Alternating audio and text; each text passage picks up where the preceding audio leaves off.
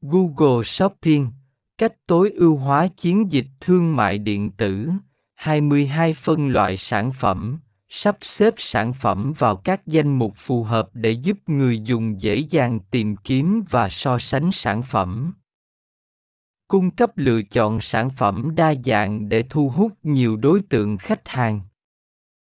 Tối ưu hóa lựa chọn từ khóa, sử dụng các từ khóa phù hợp với sản phẩm và đối tượng mục tiêu.